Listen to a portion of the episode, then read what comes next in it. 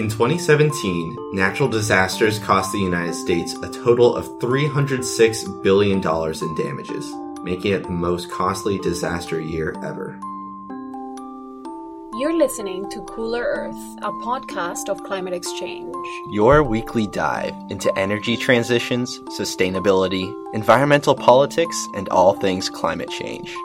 Each week, we feature special guests and in depth discussions with your hosts, Amanda Griffiths, Ryan Maya, and Maria Virginia Olano. The United Nations Intergovernmental Panel on Climate Change, the IPCC, the authoritative body on climate science and uh, how climate change is progressing, has stated that climate change leads to changes in the frequency, intensity, the place, the duration, and timing of extreme weather and climate events, and it's resulting in unprecedented extreme weather and climate. Not only the environmental impacts, but the socioeconomic impacts of these events are going to get worse in the years to come. And we have seen a marked increase in natural disasters. And in 2017, we saw 362 Americans die due to hurricanes, floods, wildfires, and other natural disasters. And that's the same year that President Donald Trump dropped climate change from the U.S. national security strategy.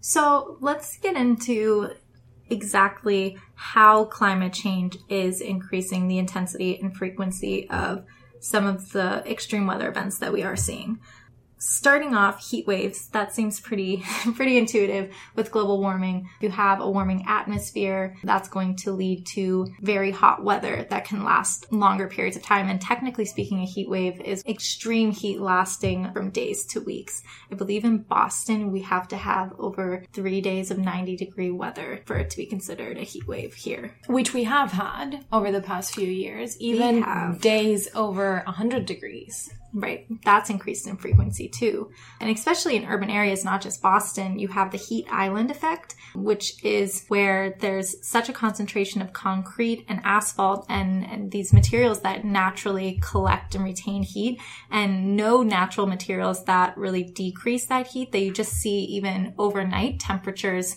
still remaining high. And so for vulnerable populations like the elderly who, if they don't have access to cooling centers or their own air conditioner, since their body temperatures never have that time to recover, you can see heat stroke and other health impacts from that. There are socioeconomic factors to consider as well because vulnerable populations are also those people living with low or no income mm-hmm. that also are potentially less able to run ACs on their homes or live in more densely populated areas in cities, mm-hmm. which are disproportionately affected by such things as heat waves. And lower income communities are less likely to have green spaces, which right. absorb a lot of the impacts of heat island effects. And these temperature increases can range from 2 degrees to 5 degrees Fahrenheit during the day and in the evening as high as 22 degrees Fahrenheit, which is pretty incredible on a day where you have 80 or 90 degree temperatures.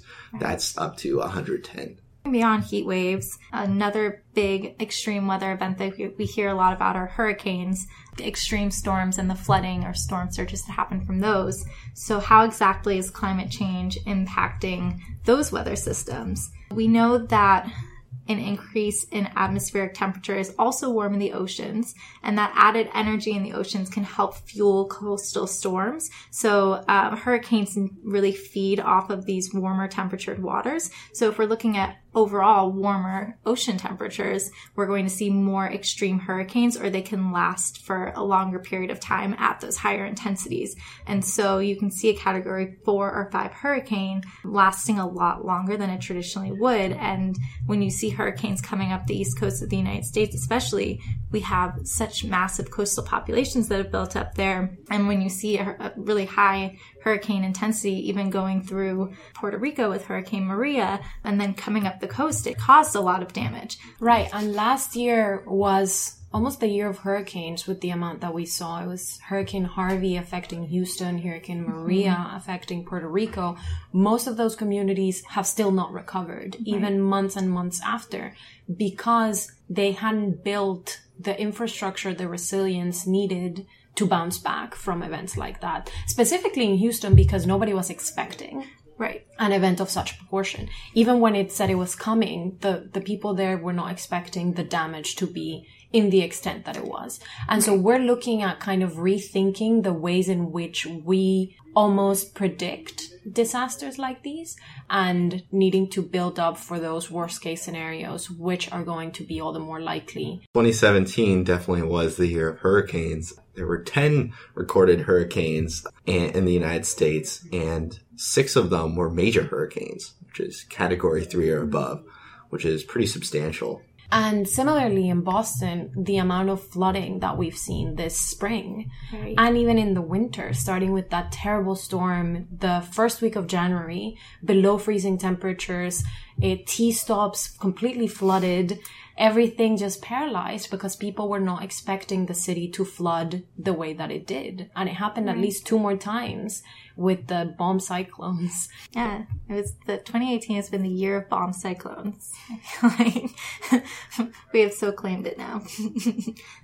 the last extreme weather event that we'll go into are fires, which again, when you have warming temperatures and the atmosphere is warmer, plants tend to evaporate more. And so you have plants drying up, which makes them more likely to catch fire. And 2017 was the worst year for California wild wildfire history.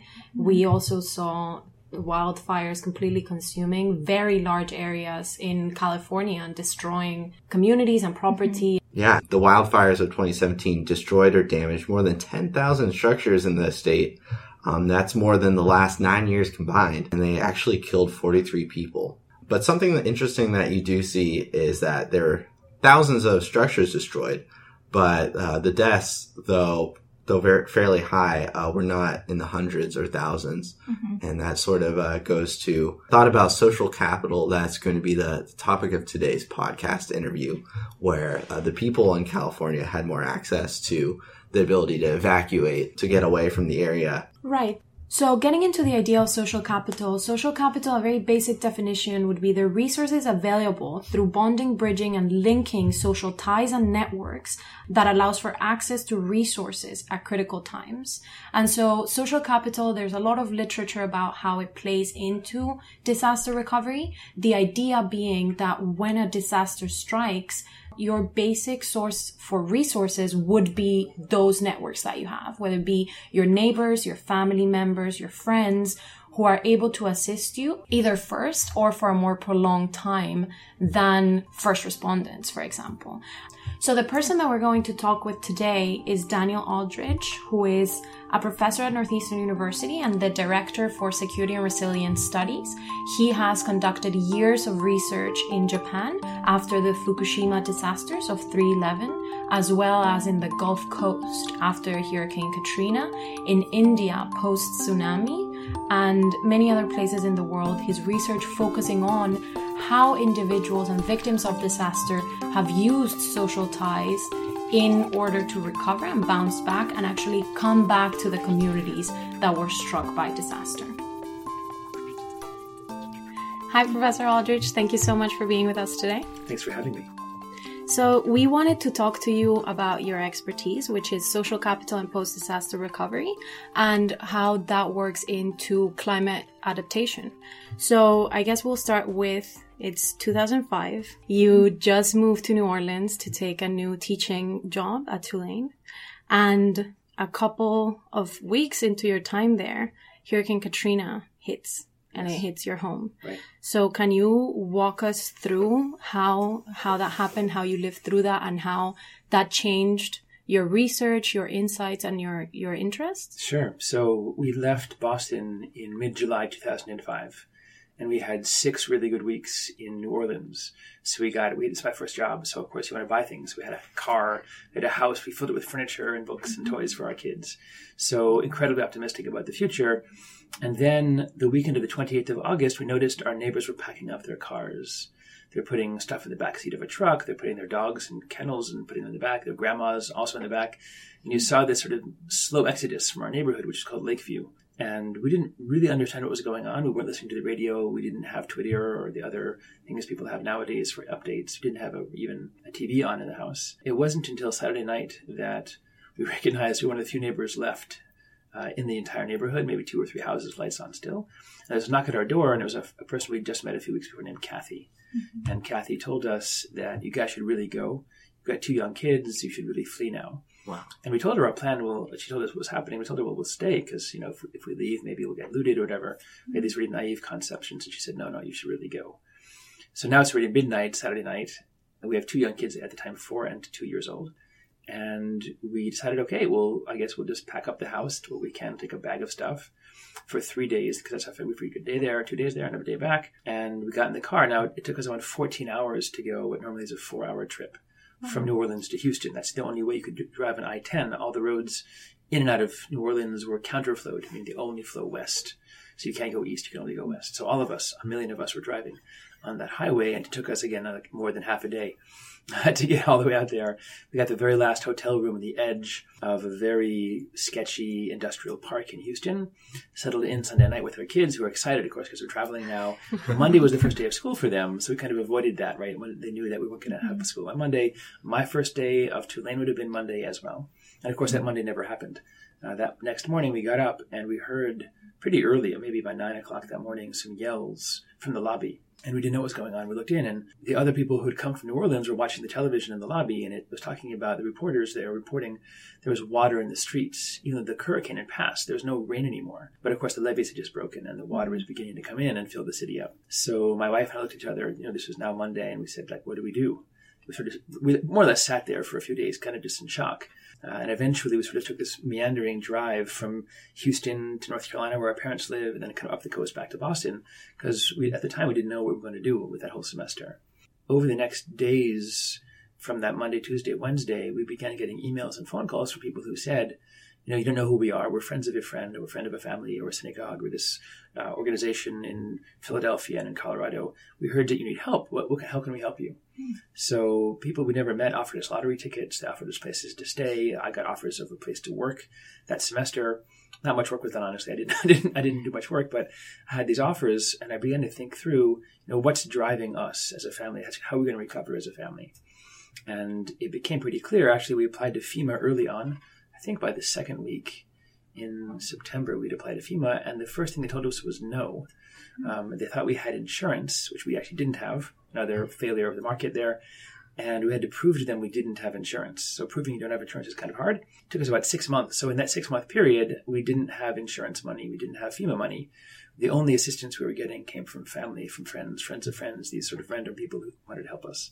And I began to think, you know, I had this vision that recovery would be about the government. The government would come in, and actually, I didn't understand what FEMA did at the time. I thought FEMA came in and sort of fixed everything. So I had this vision that I would be sitting around, and they'd be knocking at our door, you know, whatever hotel we're staying in, and FEMA would come in with the check and say, "Congratulations!" Wave their wand. Wave their wand, exactly. You know, give us some spending cards, and none of that happened. Uh, none of that happened to us, and and the only reason I think we were able to keep going was because the kindness of strangers in Houston who literally said, "Oh, you have two kids with you; they need toys." My wife and I got clothing from families we had. We had nothing but we were wearing at the time. So we literally began to repopulate our, our material goods from the people that we met. And although we went briefly back to New Orleans in 2006 for about four months, but really on my mind wasn't staying in Tulane, but really studying the disaster. What did it mean to recover? And I moved away from this sort of market and state focused approaches, right? Somehow the insurance company will save us. We didn't have insurance. The state will save us. We didn't get any aid until after February. Someplace in the middle was this idea that the connections that we had, the friends, the friends of friends, um, what we call social capital was going to make a difference. And I began to think, you know, what if I could show that my story, our story as a family, wasn't unique? What if I, we're not the only ones, perhaps? What if I could find families in very, very poor countries, uh, like the Indian Ocean tsunami in India, or very, very wealthy countries like in Japan, very well organized countries that have had mm-hmm. disasters? Mm-hmm. They also have the same stories. So that leads us to exactly to our second question, which is the empirical evidence that you have actually found through this research in India and in Japan and in the Gulf Coast does show that social capital is one variable that undoubtedly plays an immense part not only during the disaster but after. It improves the percentage of people who survive a disaster, but also the amount of people who come back after and how they rebuild the places that were impacted. You could share with us some of those stories and some of how how that plays out for somebody who maybe doesn't know what social capital means tangibly. Yes, yeah. so, I mean, for me, the most uh, emotional stories that I heard were from the elderly who lived in Japan. We're actually sitting in my office right now, and on the wall is a picture that a friend of mine took uh, there in Tohoku right after the disaster, about a day later. And this is the kind of story that I would hear when I'd interview survivors. The earthquake on March the 11th was really powerful. A 9.0 is tremendously powerful. You can't stand up. That's how much shaking there is. But amazingly enough, people that we talked to didn't feel it on the coast where they were living, especially the elderly. People in beds, for example, people who um, are either have dementia or, or they're a little bit senile, they didn't actually notice there was a disaster. Within literally seconds of the earthquake, the government began warning everyone, please get up wherever you are and just go uphill. Get out of the disaster zone. You're in an area where there could be a tsunami, a massive wave coming in, and they moved really fast. But of course, we had thousands of people sitting in their hospital beds, sitting in sitting in chairs, sitting in wheelchairs, not moving at all, either because they didn't know there was a disaster, they couldn't get out of their beds, they couldn't get into the wheelchair, get uphill. We heard over and over again doing interviews with people where there'd be a knock at the door, much like I heard on my door right before Hurricane Katrina, and someone would say, "Mrs. Tanaka, it's me, Mr. Nakazawa from next door. There's been an earthquake. We really have to go." And then literally, they would pick up the elderly, pick up the infirm, and put them on their backs, put them on bicycles uh, in cars, and drive them. What often was only about a mile from the lowest point next to the shore to the high ground. You know, you had that 40 minute period where people are rescuing neighbor, kin, friends, people they're taking care of. And what we saw was holding everything else constant. In communities where there were tighter ties, fewer people died. People were saved by neighbors, by friends of friends. You know, the factors that we thought would matter, for example, Japan's invested billions of dollars in infrastructure, physical infrastructure like seawalls. So if you've ever been on a Japanese beach, for example, you might see, you ever play jacks as a kid, the game where you have a Yeah. ball and a jack? Yeah. You know, those jacks kind of have four legs. Yeah. So in Japan, they have those jacks. They're 20 feet tall. They're made of concrete. They're called tetrapods because, of course, they have four feet. Uh, they're these massive things. And the construction industry makes them by the thousands and piles them up along the coasts. And they build a seawall beyond that. So two mm-hmm. layers of protection they think will keep back the water. Mm-hmm. Our data showed that none of that physical infrastructure had an impact on mortality. The communities that had or didn't have, you couldn't tell if mortality was impacted at all by having this really expensive, ugly, large scale construction process. And that makes a difference for two reasons. One is I think the governments really want to invest in something that they can point to. Right. We Right. want to show you that we're doing something, right? So I think about any mayor or two years in office or a governor or president. Show, I'll show you the wall, right? I'll build something, right? and these kind of impulses that we have to show we, we're how somehow uh, active and involved in a politician. But not only did it not work, but the other thing we found in talking to people was people told us we didn't evacuate because we thought those tetrapods and my God, seawalls yeah. would protect us. So the, the economists would call that a moral hazard. So you do something that you think is a good idea. Uh, you offer this infrastructure to protect lives. But if the infrastructure doesn't work and people are delaying their evacuation because of it, you're actually not saving lives. You're actually putting them at risk.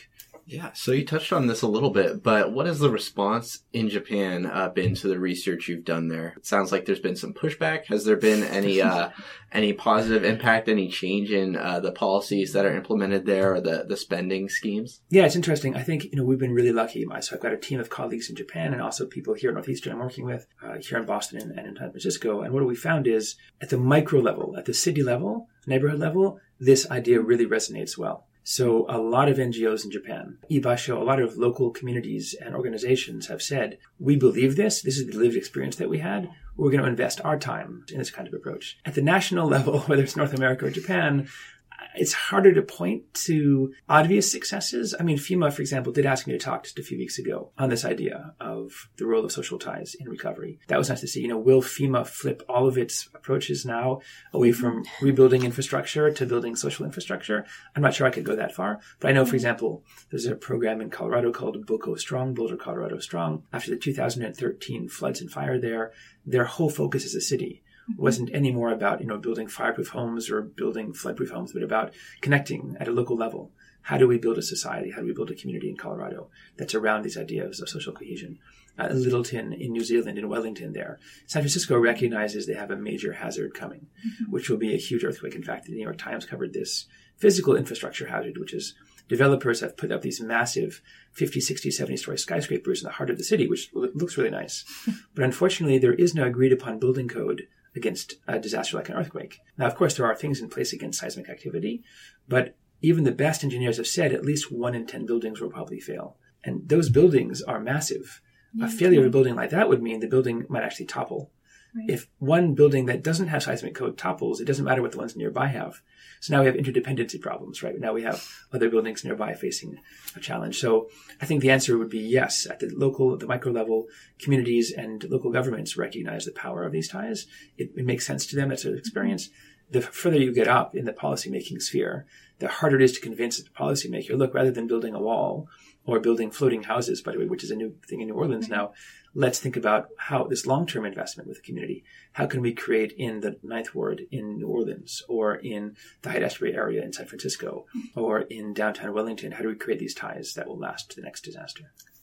A lot of what social capital is are, are these organic kind of interactions that people have. How do we then translate that into planning, whether it's pre-emergency or post-emergency and getting back to that level of community again. Yeah, I mean, this this has sort of bothered social scientists for a while. Mm-hmm. I think one of the earliest papers was in 2007, and the question was, can we randomly and artificially create ties where there haven't been before? Mm-hmm. So the paper went to some pretty tough neighborhoods, and actually in Nicaragua and in South Africa, where there was low investment, low in education, you know, high unemployment, all the kind of indicators that make people very nervous mm-hmm. about bringing their expensive watches and their cameras into the neighborhood. And they literally knocked on doors and tried to convince people to come to a meeting, just a, a, meeting. I think they randomly chose it was like on the education or women's rights or environment, randomly types of topics. And what they found was even these in these underinvested neighborhoods, mm-hmm. simply starting meetings up give them a sense of connection to each other and to the city mm-hmm. to the degree that they began going to other meetings afterwards as well. So it's kind of a weird thing to imagine that, you know, a zoning meeting is some kind of hub mm-hmm. for building connections. But, you know, what we saw early from this was one, it's possible to artificially build social ties. That's a really important thing to think through. Because if social capital is a form of capital, right, that means it can be built, traded, expunged, damaged, uh, or built up. The other thing it showed was, you know, maybe through unexpected ways, it's possible to do this. Literally driving cities to think through what can we do to overcome class, race, economic boundaries, you know, that often are really huge, especially metropolitan areas, right? So my favorite question to ask people in the cities when I give talks is, who can name eight first and last names of neighbors, right? And if you do this survey and over and over again, you get something like 15 to 20% of people have that number of people they know. So, you know, let's say one in five people know eight neighbors pretty well. Most of the rest of us, you know, probably would have a hard time naming that. If you think about that, what that means, whether it's in Boston or Tokyo or Mumbai, that means if there's a flood, if there's a heart attack, if there's a fire, and you go to knock on a neighbor's door and you don't even know who they are, right? Or someone mm-hmm. drops down literally of a heart attack and you, your job to CPR, you don't know who they are either. So that lack of connection mm-hmm. immediately is a barrier to getting involved. I was telling them actually earlier that since I met you and I started reading your research, I'm like that crazy person who wants to meet all their neighbors now because I'm Very like, cool. if anything happens, I want to know my neighbors. So when I moved in, I want to introduce myself, but people here think it's really weird. well, it's sad, right? I mean, I think 20 years ago, you know, I remember when I was a kid, I was born up in Ithaca, New York, it was like a welcome wagon. I don't even know what that means anymore, but uh, it was like they literally bring you like a basket of, I don't know, wine and fruits and something Welcome and just say hello. Yeah. And when I was living in Tokyo with my family, family, they actually we, we restarted this tradition in, in, Japan. It's called a furoshiki, which is kind of like a cloth. Mm. And they'll come if, if they get your permission, they'll knock on your door and say, "Hi, welcome to the neighborhood. You know, if you have kids, here's a great park nearby. If you like to go out to eat, here's where you can go." Just to let you feel that you're not mm-hmm. sort of isolated and alone in a new place. And I think really, um, you know, a lot of the things happening nowadays between urbanization and social media and screens, mm-hmm. it's so much easier to feel I don't really need to get out, right? I'm okay. Right. I have my social media mm-hmm. contacts. I have my involvement in my slacktivism online. I press the buttons, you know, I give a dollar uh, to the ACLS, whatever it's going to be. And that's not bad, but I think, you know, what we're missing nowadays is a belief that meeting neighbors shouldn't be weird. It should be almost mandatory. We should really be investing in that kind of process. Makes sense. Yeah. Mm-hmm. So when it comes to disaster stricken areas, definitely socioeconomic status plays a huge role. And in Katrina, of course, you saw a lot of black communities being affected by flooding and feeling the pressures of Katrina's aftermath more than a relatively whiter or affluent communities. In your knowledge and your experience, to what extent does environmental justice intersect with social capital? Yeah, this is a great question. There's a really good article on this actually by Elliott and Haynes, where they look at different communities in New Orleans, including mine actually, including Lakeview and the Lower Ninth Ward, which is primarily African American. Mine is primarily white. and they compare what types of ties do people have. Really interesting. So, quick crash course on social capital. Uh, there are three main types of connections that we have. Uh, people who are like us, we call that bonding social capital. So, friends, family, same ethnic background, religious background. People who are different than us, but maybe share one interest. So, we're at the same school, same workplace, we like bocce ball or opera. We call those bridging ties. And then we occasionally have ties to people in power and authority. So maybe you know Dean Puiger or the chancellor, right? Those are what we call linking ties. So what the study of, of New Orleans found was that the, the Ninth Feud community uh, really had strong bonding ties, very strong faith-based organizations, for example, strong churches and involvement, but very weak bridging and linking ties. Over time, all three types of ties are necessary. Uh, bonding are, are great if there isn't widespread damage, because that means you're still in the area and you can help each other out. But if you're scattered, then if the network that you have is either stretched or broken, then the real challenge is those resources are much less helpful, and I need bridging ties. A lot of times, and this is also true initially for the Vietnamese community there, very strong internal ties, bonding ties, very weak bridging ties.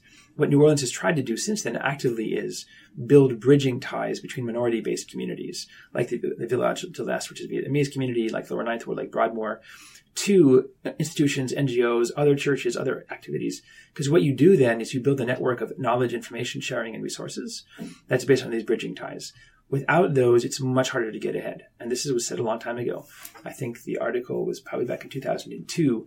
Um, it argued, you know, with bonding ties you can get by, but bridging ties you can get ahead right? And that's a big difference, right? So it's one thing to, for example, be a, a rag picker in Mumbai, and you, know, you have to substitute official health care and official childcare with friends, neighbors, people, and that kind of stuff. That won't get you out of this poverty that you in that you're in. To do that, you need then to reach out, right, to a school nearby that would take your kids in, to a job outside the neighborhood that would give you a, a regular paying job with benefits.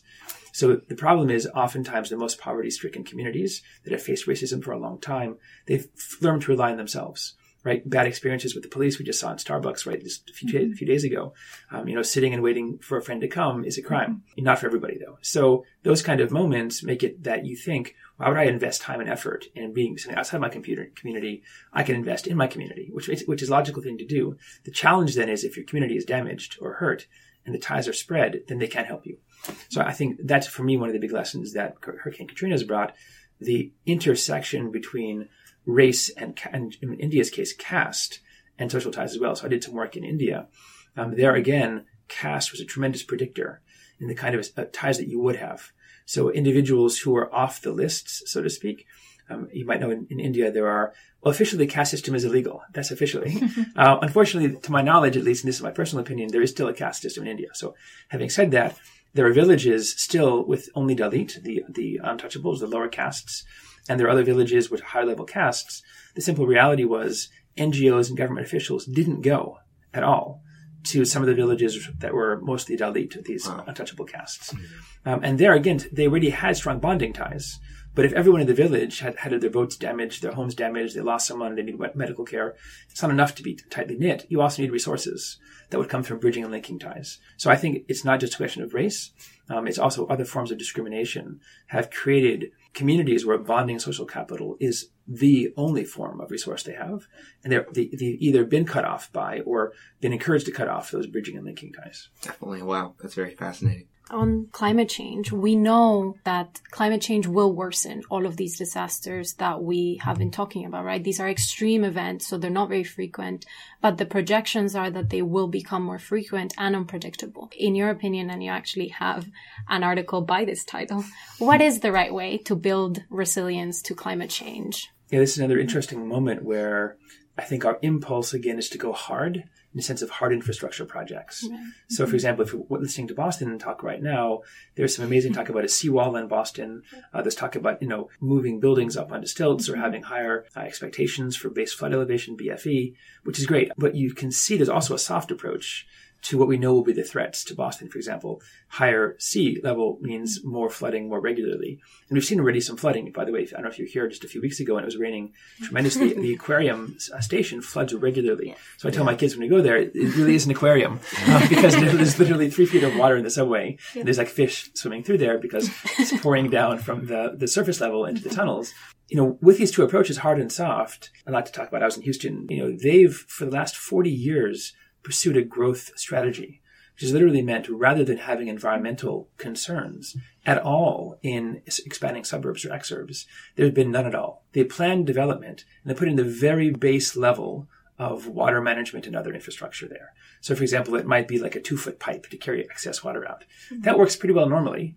Um, but when you have a one in a hundred year flood, which will become probably one in every 20 years and one every 10 years, mm-hmm. soon like we saw in Hurricane Houston, then you have nine feet of water backing up onto highways. Not because there's something wrong with the system, but because they invested in the cheapest, least in, uh, required. And again, that wasn't illegal. That was perfectly legal because again, the city of Houston's focus was on this growth mindset rather than resilience mindset. The opposite example from Houston, I would say, is Rotterdam, where for many years now, I mean, actually like 400 years, the city has seen water not just as an enemy, but as sort of a force of nature that you work with. So, for example, there are there are blue and green zones. Uh, these are often parks where people can play normally, but they're built to flood and absorb the water. Should there be a, bre- a breach in the levees, for example, you're getting them to see water not as the enemy, but as part of a normal life cycle. Um, you know, you're building structures actually even Dubai has these now, that are literally either floatable or floating, so that as water rises or falls, it doesn't damage the structure itself. So ways to think of a soft approach, you know, education. Um, what are the norms we have, expectations about behavior? And I think that's a big difference um, in, in thinking the problem through. Again, I think the, the engineering approach is always going to be about what can we do to, you know, build a seawall like Japan has been doing against tsunami. Uh, what can we do to build buildings that float, which is again not a bad idea. But more broadly, the question is, how do we see these threats? Are they once in a while? Are they regular, real risks we face on a daily basis? And how do we build a city of the future? And I know, I think this is that moment now. A lot of cities, I mean, since of course most cities are coastal, you know, Mumbai, Tokyo, Bangladesh, mm-hmm. Los Angeles, San Francisco, I mean, all the cities that you think about when you think about a, a major metropolitan area, mm-hmm. those are coastal cities. So this is not this is no longer a problem of, of Kiribati or Tuvalu, right? These Pacific islands that are going to be um, flooded as climate ranges changes. These will be cities around the world that most people live in. Literally, you know, two thirds of the population of the world by 2060 probably will be in cities. Uh, that means no city can say, "Oh well, it's someone else's problem." Right? They, they can handle that. They really have to think through how do we retrofit buildings? How do we change neighborhoods? How do we incorporate water and other flood zones into our community? Well, that's amazing. Thank you so much for your time and insights, and we look forward to your upcoming book. Thank you so much. If you enjoyed the show, please give us a rating on Apple Podcasts and don't forget to subscribe on your favorite listening platform and follow us on Instagram at Cooler Earth. New episodes air every Thursday before your morning cup of coffee. Stay tuned for next week's episode and thanks for listening. Stay cool.